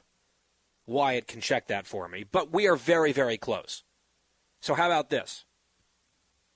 If you follow at Guy Benson Show right now, over the course of this final segment, we're going to try to push to and then blow past 10,000 followers. And if it turns out that you are follower number 10,000, we'll have Wyatt keep track of that.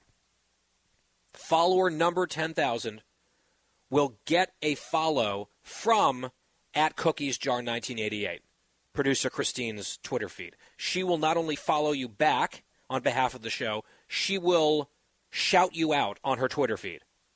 And I might even do the same on mine. And then we will mention you as a thank you on the air tomorrow. How's that? It's just a shameless plug. We're trying to get past 10,000. Let's go for it. We're so close, America. Although we have lots of listeners elsewhere. If you're international, go for it. At Guy Benson Show, give us a follow. And if you are number 10,000, streamers will fall from the ceiling, balloons, there'll be music, a special guest performance from Sweet Nina. It'll be amazing. But we will actually, in reality, have Christine follow you on Twitter, shout you out, and we'll mention you on air tomorrow. Christine, I did not mention this to you, but I assume you're okay with this. Um, yeah, none of this was discussed. You know how Nope. I don't like that. Except it's a good idea, isn't it?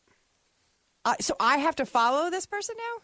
Yeah, and then and you have to give them a shout out on the air, which we'll which we'll do tomorrow. So you'll Wyatt will figure out who the person is.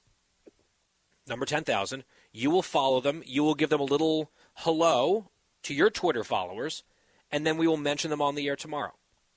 Shouldn't you do that? What this is it- is going to be this is a you production that I'm assigning you just oh, okay. on the air in front of everyone. Well, well, thank you, and I look forward to this.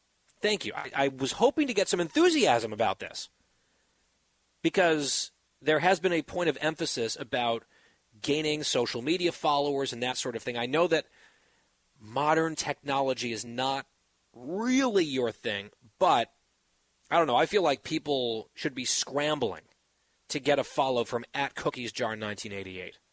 I remember when I got that notification, it was a thrill. Thrill of a lifetime almost, many people are saying. feel like I'm being made fun of. Again. I don't think you. I don't think you are. I, I think I'm trying to hype up the crowd, trying to hype the audience. Usually, where's the chief happiness officer? I was hoping to get a strong assist here in the hype game. Instead, you're like, oh, I don't want to do it. You're like Debbie Downer. It's like you're supposed to pop out of a birthday cake to sing for someone, but in fact, you fall out of the cake because you're asleep. That's what this is feeling like. Better than that than drunk, right? I don't know, actually. Depends on how drunk, honestly. Is it like normal Saturday night cookie drunk, or why is Cookie calling me at 11 p.m. drunk? Oh, that one. Right there's yeah. okay, there's two that- different that types. one. Yes. There, there definitely are. There definitely are. Okay, let's not talk about this. I can talk to Roy about this tomorrow. Roy being your therapist, your new therapist. Okay. And you can talk through the whole thing. Maybe you can talk about our 10,000th follower with Roy. Maybe That's it could be. Roy. M- Maybe it could be Roy. Who's to say it wouldn't be? It's like, oh, congratulations at Shrink Roy 74 for being Twitter follower dying. 10,000 at Guy Benson Show. So, Wyatt, you're all over this, right? You're going to find lucky number 10,000? Uh, I guess so. Wow, everyone here at the show is so excited about this. Dan, can you at least pretend that you're excited about this? I'm so pumped to find out who's going to be the 10,000 follower. I'm so Oh, thank excited. you. This is, Yes. you know, this is groundbreaking. Good. Okay, that was at least a somewhat believable lie. Dan gets a raise. Just kidding. I don't have the power to do that. I do, though, he right? would. Um, you have the power what to give Dan a raise? As the chief happiness officer, I can I, I can say to Dan, I think you should get a raise. See, and this was part of our conversation. What was it, Monday or Tuesday, when we had this home stretch about this position for you, the chief happiness officer? One of my concerns that I raised at that time was you would start making promises to people and leading them to believe that things were going to happen promotions, raises, that kind of thing that you actually didn't have the authority to deliver upon, which could end up rolling back the happiness that would be temporary based on a lie and turn into like a chief resentment officer. That was my concern, and it sounds like it was a valid concern. No, no, no. I'm just giving Dan hope. Dan, I really think you deserve more money. You should get a raise. Doesn't mean he's going to, but I, I believe in him enough that he should. I do feel a little happier at the idea Hmm. of it. See? there you go. Yeah. Okay. I mean, look, here's what I'm going to say. I can actually deliver on the promise that if you are a follower number 10,000 at Guy Benson Show, you will get a follow from Cookie, a shout out from producer Christine, i.e., Cookie, and then we will mention you on air during Friday Fun tomorrow. So there you go. We've flogged this thing even further to death, but I bet you it'll work. That's the thing. And then Wyatt can report to the higher ups, ooh, look at this milestone that we've reached. If he can bring himself to bother to do that, given the level of enthusiasm we heard in his voice earlier this segment. I thought he would love this. Like, this whole scheme was really for YY the Clown to do this thing and achieve something that he's been talking about now for weeks. he's like, well, I guess. Ugh. Didn't we have some other topic here? Oh, right, this vacation planning thing. I do we have teased it. We teased it before the break. What are you going to say, Christine? I do have to tell you one thing about promises. Uh, the producer for the Jimmy Fallon show lost a bet today, and he's actually following through with what he has to do. And when he told me this, I said, "Well, just don't do it." And he goes, "I he have to." Is it a hot dog costume in Times Square? Is that something you ever did, Christine, after losing a bet? Well, one, he has to buy pizza for the entire newsroom, which to me alone, that's Ooh. too expensive. I would just say, That's no, not doing pizza. it. And two, I got to tell him the story of the hot dog. Oh, what a joy that must have been for him. And then did you tell him the story about French onion soup? I sure, of course I did. Yeah. That was, look, justice delayed is often justice denied, but in this case, delayed justice was very, very satisfactory. For those of us who meted out the justice, not so much for you, the person who finally had to do what you promised to do. And speaking of which, you don't get to follow back our winner of the follow contest at Guy Benson Show on Twitter. You don't get to do that a year and a half from now. You do it today or tomorrow because we have to name them on the air tomorrow. I'm just putting a deadline on it because that was our mistake last time with the French onion soup and the lost bet. You can go back in the archive and hear the backstory to that if you're interested. Christine, we're like kind of almost out of time here. What's this vacation planning story? So I'm sure you know who found this story, but it's out of the Wall Street Journal. Mm, and Okay, say no more. okay.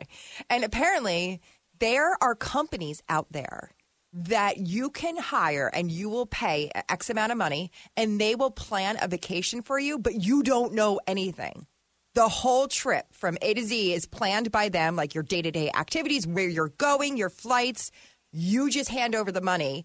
And then I think it's either a day before or when you get to the airport, you get the tickets, like you open everything, and then you know where you're going.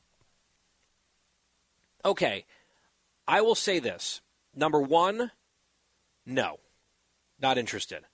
Number two, I understand the appeal because for a lot of people, they're busy, they're stressed, they want some time away, and the combination of someone else doing all the legwork where they don't have to think, it's just here you go, boom, itinerary, vacation. It's all been planned by someone else. That plus the surprise the anticipation, and then you, I guess, like open the envelope. Oh, we're going to fill in the blank. I get that melding together into something that some people would love. I am just not one of those some people because I'm a type A planner. I have done surprise vacations for others that I have meticulously planned and then surprise them at the last minute. For example, when I took Adam to Paris to get engaged, which he did not know until I surprised him with that, which was an epic story. Separate story for another day. We told it on the air back at the time in 2018. Maybe we can repeat it one day, but I will say, if I do say so myself, it was a pretty, pretty good proposal situation. But he didn't even know that we were going internationally. He had no idea what the destination was. I gave him conflicting clues. His friend made sure that I had his passport. And then on the way to the airport, he found out we were going to Paris. And that was very exciting for him. It was exciting for me because I loved being part of the surprise. I also loved the control of picking all the things. Where are we going? Where are we staying? What are we doing? Plus, I had this big event in mind as well. So I love being on the other side of a surprise generally. And because vacations are so precious to me and actual time off, I travel a lot, but actual time off, I really want to be able to plan what that looks like. For me, my family, my friends, what have you. That's sort of where I come down on this, but I can see how there would be a market for this. Christine, I'm going to guess you are also a no on going after this particular service. I am a complete no, but one person. Actually, why did I discuss this? There's only one person I think in my life that I would let do this. And do you know who that oh, person oh, it's, is? It's, it's me. That's my best friend. Yeah, well, let's let's not get carried away, but it's definitely me because you know that I have good taste in things, good taste in food. I have not led you astray when we have traveled together for work related things. So I am honored. This is actually a very high compliment. Wyatt, would you do this? Would you want someone to plan the whole thing and then just spring it on you last minute? One hundred percent, yes. It's like a bucket list thing of mine. I I would even go as as far as to say that I would I would just want to show up to the airport with my passport and let the ticket agent pick where I'm going to go and, and kind of just go from there. Whoa. Or if someone is like, just chloroform me, knock me out, and wake me up in the middle of the flight. And I have to ask people, where are we going? That's maybe a bit much. So you are one of the people who's like, yes, I love this idea. Go for it. So it's two to one against Dan. Are you a yay or a nay? I'm with Wyatt. I'm okay with it. I would let someone plan it for me, where I'm going, what I'm doing. I haven't been too many places in my life, so I would I would welcome it, um, and I would do it. Well, we're all tied up here. Wow, they pulled their goalie. They got the equalizer. It's two to two. I guess in sudden death overtime, this question will be determined maybe by our 10,000th follower. Maybe they get to break the tie. I don't know. We'll find out who that is. Wyatt will very excitedly report that information to us any moment now and we'll let you know tomorrow. Back here for the Friday edition of The Guy Benson Show from Nashville, Tennessee. I'm Guy Benson. Thank you for listening and have a great night.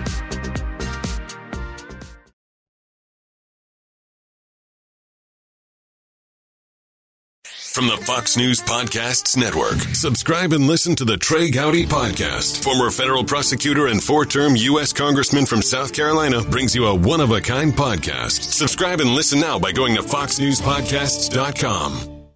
Listen to the show ad free on Fox News Podcast Plus, on Apple Podcast, Amazon Music with your Prime membership, or subscribe wherever you get your podcasts.